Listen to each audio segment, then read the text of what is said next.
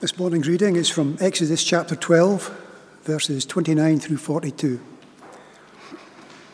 At midnight, the Lord struck down all the firstborn in the land of Egypt, from the firstborn of Pharaoh who sat on his throne to the firstborn of the captive who was in the dungeon, and all the firstborn of the livestock. And Pharaoh rose up in the night, he and all his servants and all the Egyptians. And there was a great cry in Egypt, for there was not a house where someone was not dead. Then he summoned Moses and Aaron by night and said, Up, go out from among my people, both you and the people of Israel, and go, serve the Lord as you have said. Take your flocks and your herds, as you have said, and be gone, and bless me also. The Egyptians were urgent with the people to send them out of the land in haste, for they said, We shall all be dead. So the people took their dough before it was leavened the kneading bulls being bound up on their cloaks, uh, in their cloaks on their shoulders. The people of Israel had also done as Moses told them, for they had asked the Egyptians for silver and gold and jewellery and for clothing. And the Lord had given the people favour in the sight of the Egyptians, so that they let them have what they asked. Thus they plundered the Egyptians. And the people of Israel journeyed from Ramesses to Succoth about 600,000 men on foot, besides women and children. A mixed multitude also went up with them, and very much livestock, both flocks and herds. And they baked unleavened cakes of the dough they had brought out of Egypt, for it was not leavened, because they were thrust out of Egypt and could not wait, nor had they prepared any provisions for themselves. The time that the people of Israel lived in Egypt was 430 years.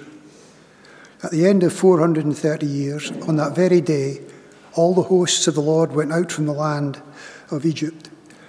It was a night of watching by the Lord to bring them out of the land of Egypt. So, this same night is a night of watching kept to the Lord by all the people of Israel throughout their generations. If you can catch sight of that reading there, you'll find that helpful. Hopefully, you've had one of these sort of A5 sheets as you came in. If not, there are some Pew Bibles in front of you there, and you can follow that along. This morning, the title of this message is Delivered as Promised. We've said earlier on in our journey through Exodus that Exodus is God's beginning to fulfill the promise to Abraham. It was a promise made back in Genesis 12, and it was a promise that he would make a great people who would be under his gracious rule and whom he would plant in his good land. And there has been here a long interval where it may have felt like God had not remembered that promise. Or maybe he was just not fulfilling that promise. And I wonder whether you might identify with that feeling the feeling of waiting for God to deliver maybe even a long wait. Well, God doesn't do what Mary Poppins, yeah, you had that right. Every now and again I'll drop a unexpected reference. He doesn't do what Mary Poppins would call a pie crust promise. A promise easily made, easily broken. In these verses here, we see that the people take their first footsteps into freedom. And the one idea this morning to take away with you is that God delivers on his promises. We see that firstly, that the people are walking to freedom. And if you turn your eyes to verse 29 to 34, that first paragraph, you'll see that. In the movie Braveheart, uh, William Wallace makes this great statement at one point. He says, You think the people of this country exist to provide you with position. I think your position exists to provide these people with freedom, and I go to make sure that they have it. Pharaoh had taken Israel's freedom, he'd enslaved them, he'd used them to keep hold of his position.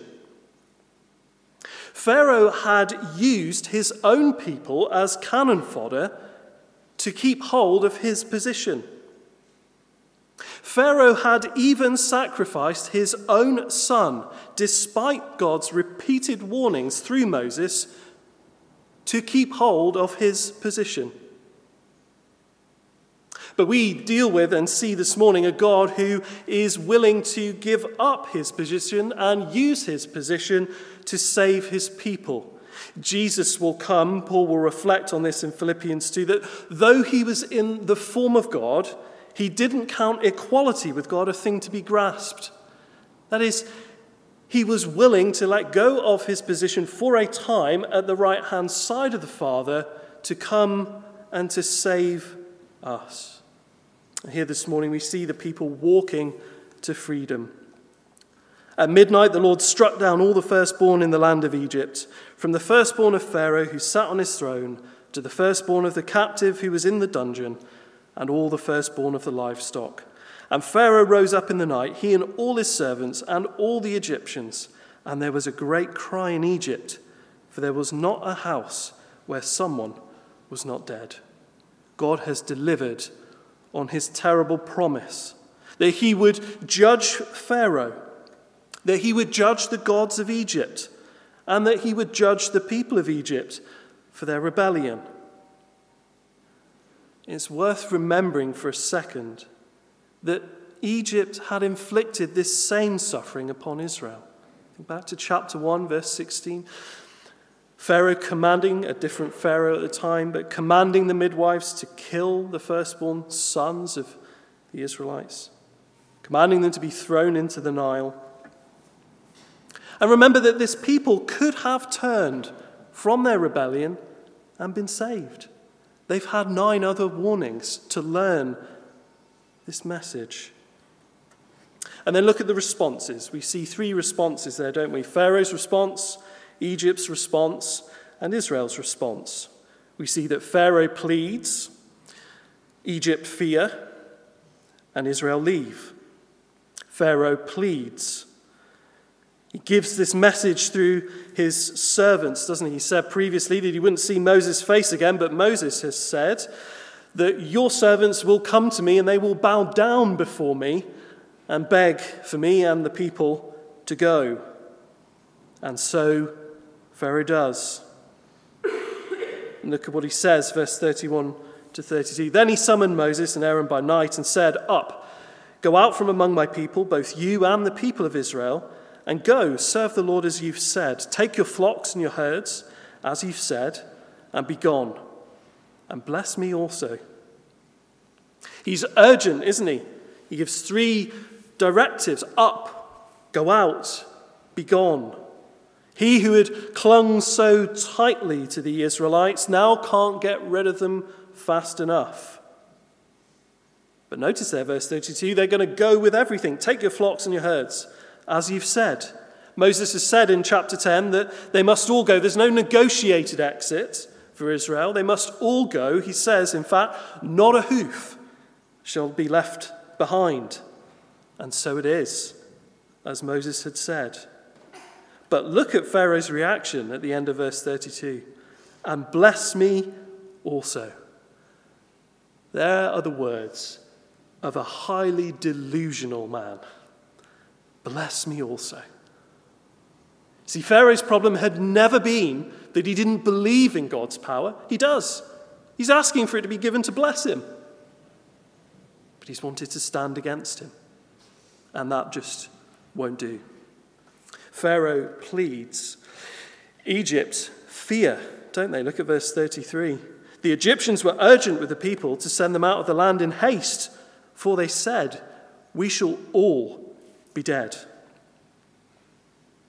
Now, in fact, that threat had never been made, had it? Chapter 11, verse 6 here. There would be a great cry throughout Egypt, such as there has never been, nor ever will be again.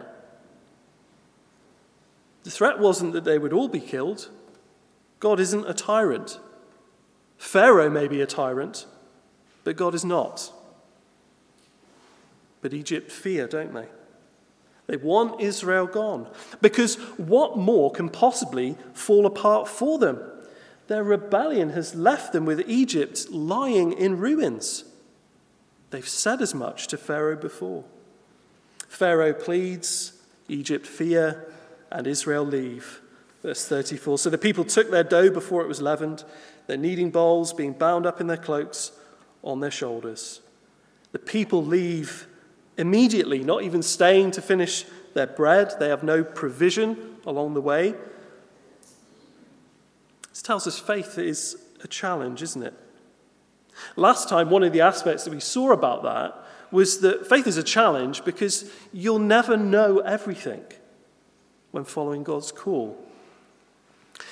Here we see that faith is a challenge because you won't always be ready for what calls you to do when He calls you to do it. And that's hard, isn't it? Why is that hard? Well, in life it's very good to plan, but it's also very tempting to begin to limit what God can do to your plan, isn't it? It's easy to follow God if you're always ready, if you always know what's coming. But God calls you to go when you're not, when you have to trust. That's something we've known as a church here, isn't it? As we've reflected on the place that we find ourselves in as a church, both geographically but also just where we are in the life and where God has brought us. You don't always know exactly what He's going to do before He does it, that you find yourself catching up with what He's already doing. But it is better to follow God into the unknown than sit in the waiting room forever. God delivers on his promises. He has promised them freedom, and they're walking into freedom here. And through Jesus, God delivers us from slavery and into freedom too. Our slavery looks very different to Israel's, doesn't it? But there's a reality that there's a problem of sin, that sin is not just about actions done, it's about our nature, it's about who we are, it's about a reflex. It's something that separates us from God. It holds us, even.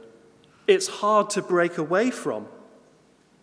And Jesus died to pay the penalty for our sin, but he also died to free us from slavery to sin where we just keep trusting the false promises that sin offers and doesn't deliver on.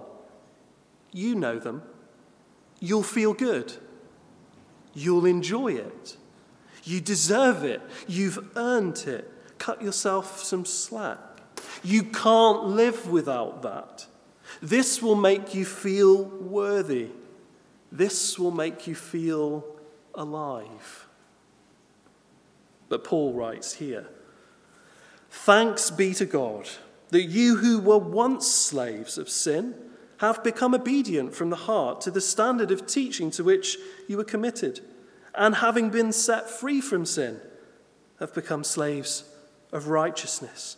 And we thought freedom through Exodus, freedom through uh, the course of the Bible, is not freedom to be yourself, it's freedom to serve God a loving and kind and gracious master, slaves of righteousness, not sin. The people here are walking into freedom because God delivers on his promises. But secondly, here we see the fortunes restored for Israel. In the movie Catch Me If You Can, uh, Frank Jr., played by Leonardo DiCaprio, becomes a con artist because he wants to go back and to get everything that his family had lost. And so he says to his dad at one point in the course of this, You don't need to worry about anything now, dad. Listen, I'm getting a brand new Cadillac. I'm getting a $60,000 house. Boy, inflation's hit, hasn't it? I'm getting it all back. All the jewelry, all the furs, everything, dad. Everything they took from us, I'm going to get it back. And in the movie, actually, he loses it just as soon as he gets hold of it, doesn't he? And here, though, God restores the fortunes of Israel, that everything they had lost is returned. Look at verse 35 there with me. The people of Israel had also done as Moses told them, for they had asked the Egyptians for silver and gold jewelry and for clothing. This is one of the high points of the relationship between Moses and Israel because they're actually following Moses as God's leader. The same Moses who initially was rejected by some Israelites back in chapter 2. The same Moses that the people will question, why did you bring us out? Was it because there wasn't enough grave space in Egypt? You just lead us out to die in the wilderness? The same Moses who, when he's still on the mountain with God, receiving the law from him, will say, Look, we don't know what's going to happen to him. He may have died. Let's carry on without Moses and let's follow some new gods. The same Moses who himself will say to God, Why do you hate me in giving me this job of leading this people? Kill me instead. That would be better. This is a high point in the relationship that people do as Moses has said. And why do the Egyptians agree to giving them this jewelry? Look at verse 36. And the Lord had given the people favor in the sight of the Egyptians so that they let them have what they asked. Thus, they plundered the Egyptians. And it's the very wording that God has promised back in chapter 3 that they would plunder Egypt, that they would go with all of this jewelry and riches to set them up on the way. And surely this request for this jewelry, if God hadn't told them to ask, surely they wouldn't have asked. Surely you would have just thought, it's good enough that we're getting out of here. It's a ridiculous request, isn't it? But God had turned failure to favor for them in sight of the Egyptians. See, God delivers on his promises, and here one aspect of that is that he's restoring their fortunes financially. But what about the bad bit of the story? You see, the Christian life isn't always about prosperity, is it? We enter glory at the end of the Christian life, but much of the Christian life can be very, very difficult. That was Jesus' experience, wasn't it? And that was his call. Remember, he says to his disciples, Take up your cross and follow me. That's in the aftermath of Peter trying to encourage him away from pursuing that journey to the cross. Let it not be so, Lord. And Jesus having to correct him. Say, no, it must be so. You don't see and understand that yet, but it must be so. And you too must live like me. Christian life can be very difficult. But also, there can still be God's good purposes, even in bad things, sad things, things we wouldn't choose. Romans 8, verse 28 tells us we know that for those who love God, all things work together for good. And that is true. But you will only see that looking backwards in life. When you're looking at it, it's just hard, isn't it? The philosopher Soren Kierkegaard sums it up like this He says, Life can only be understood backwards, but it must be lived forwards. And that's the challenge, isn't it? But look at verse 37 and 38, because there's more ways than just financially that God is restoring fortunes here. And the people of Israel journeyed from Ramesses to Succoth, about 600,000 men on foot besides women and children. A mixed multitude also went up with them, and very much livestock, both flocks and herds. Uh, one commentator has approximated that if there's around 600,000 men here, the total population might be something like 3 million people. And at the time, that is a significant body of people. But there's more to it, too, isn't there? Because it tells us there's a mixed multitude it tells us that there are people from other peoples joining the people of Israel. Now, it doesn't tell us whether that's perhaps some Egyptians who, in fact, have lost all heart and trust in Pharaoh and maybe placed trust in God and are following along. Perhaps. Or perhaps it's people from some other migrant communities in Egypt at the time. But either way, the point is that this is a growing people and it's growing beyond just Israel themselves. God's people are always to be a global people. God delivers on his promises. He's restored the fortunes, not just financially, but this is a growing people. Remember that promise a people under God's rule in his land.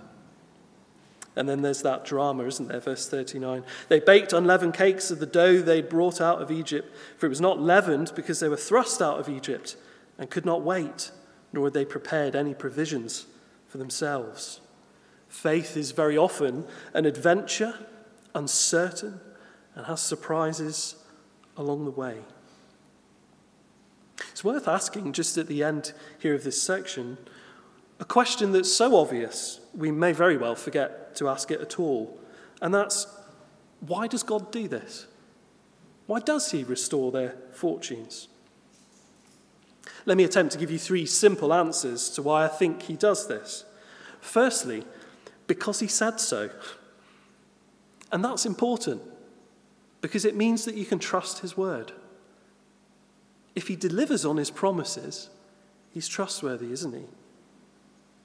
Because he said so. But secondly, because he wants to, because God's heart is generous.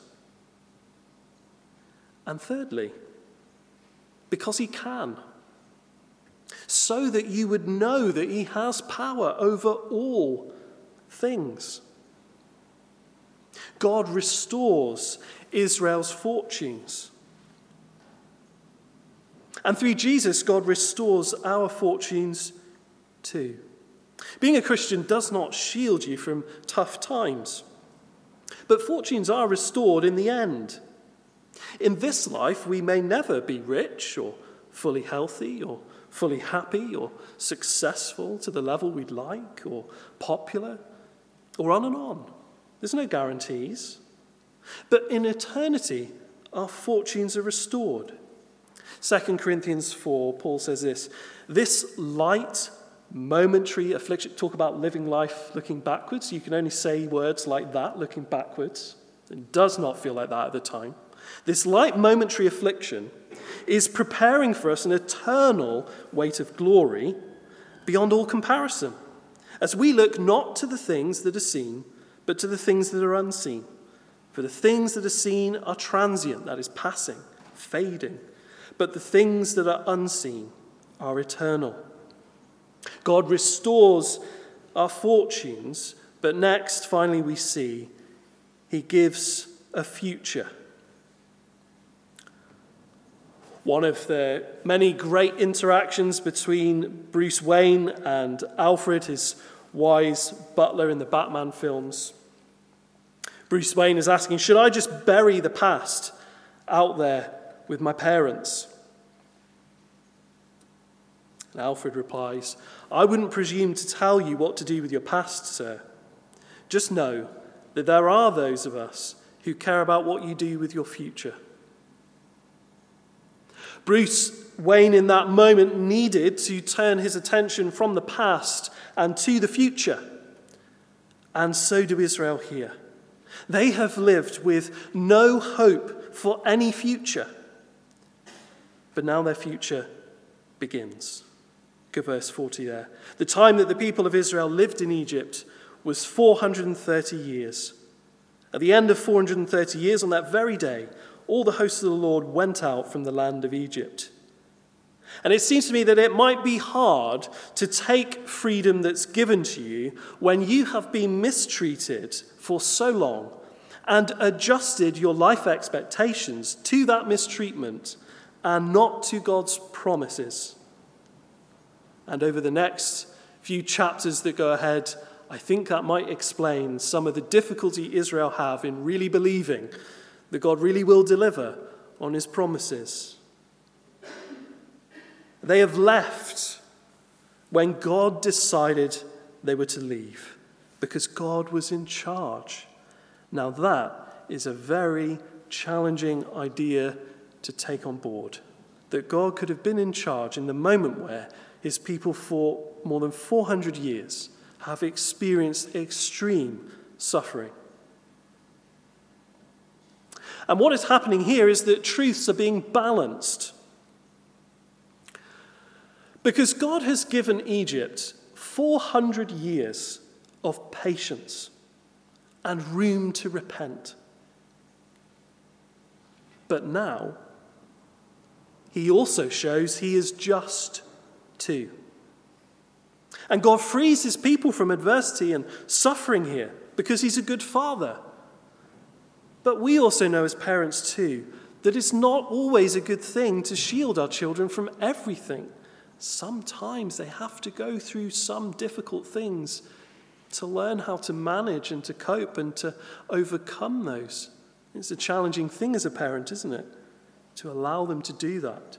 But God had promised 400 years in Egypt, and then he would free them. He's given that promise to Abraham in Genesis 15. And he delivers on that promise here, doesn't he? Verse 42. It was a night of watching by the Lord to bring them out of the land of Egypt. So, this same night is a night of watching kept to the Lord by all the people of Israel throughout their generations. It's a night of expectation and anticipation, a bit like in some ways Christmas Eve can be for us. It could be the best day of the year, the worst day of the year. Because of the thing that makes it good, it makes it bad. The anticipation, the expectation means that behavior falls apart for children, sometimes adults. Uh, people are wired all day, no sleep is had. Well, here it's that expectation and anticipation. What is God going to do? What are we going to wake up to? Will we really be able to walk into freedom again? And we thought last week that this established a tradition for future generations, which tells us there's a future they're already walking in, isn't it? God always delivers on his promises, and he delivers the people from hopelessness into a new future that begins. And through Jesus, our future can begin again. When we look out to the world, there's not much hope for the future, is there? Whether you think about the climate crisis, you think about economics, problems with inflation, and everything else. When you look at the political landscape and the division that there is currently, when you just look out to society as a whole, there's not a lot of hope, is there? And there's not a lot of people holding hope. Well, the place that we find an unfading certainty for a hopeful future is Jesus' redemption. 1 Peter 1, verse 3 and 4. Peter tells us, according to his great mercy, he's caused us to be born again to a living hope through the resurrection of Jesus Christ from the dead to an inheritance that's imperishable, undefiled, and unfading, kept in heaven for you. And why does he do it? Notice that phrase it begins off with according to his great mercy. Because he's merciful, because he's loving. He loves you because he loves you, not because of something that makes you deserving of it, I'm sad to say there isn't anything that makes you deserving of it. But on the positive side, that means there's nothing that will make you unlovable to him because it's not pegged to your performance. It's because he is loving that he loves you. In the Christmas movie Jingle All the Way, the son has this great line for his dad, played by Arnold Schwarzenegger, a masterpiece of dramatic uh, performance as ever. He says, Dad, when someone makes a promise, they definitely should keep it. You know, it's like Turbo Man says Turbo Man's the toy he's desperately after. And his dad has promised, but hadn't got so far. Always keep your promises if you want to keep your friends. Israel had a long wait 400 plus long years of slavery and suffering in Egypt. The place that God had initially used to rescue them from famine. Do you remember that Jacob and his families, through Joseph, his son, were rescued from famine by going down to Egypt? The place that had been a place of rescue had become a place of suffering. But God delivers on his promises here, through history, always. So, where are you looking to find freedom? Is it through being the authentic you, being free to do whatever you want to do, and then you'll really feel free in life? What are you trusting in? For your prosperity, for your joy, for your happiness, for your contentment? relationships, career, looks, qualifications? Do you have a hope for the future? Or do you too feel hopeless as you look at the political, economic, climate situation, or just society around us? Well, and the message this morning is look to Christ. Look to Christ for freedom, for joy, for prosperity, for a hopeful future. Paul puts it like this in 2 Corinthians 1, verse 20. All the promises of God find their yes in Him, Jesus. That is why it is through Him that we utter our amen to God for His glory. God delivers on His promises for Israel in rescuing them, and for you by rescuing you in Jesus. God delivers on His promises, then through history and always.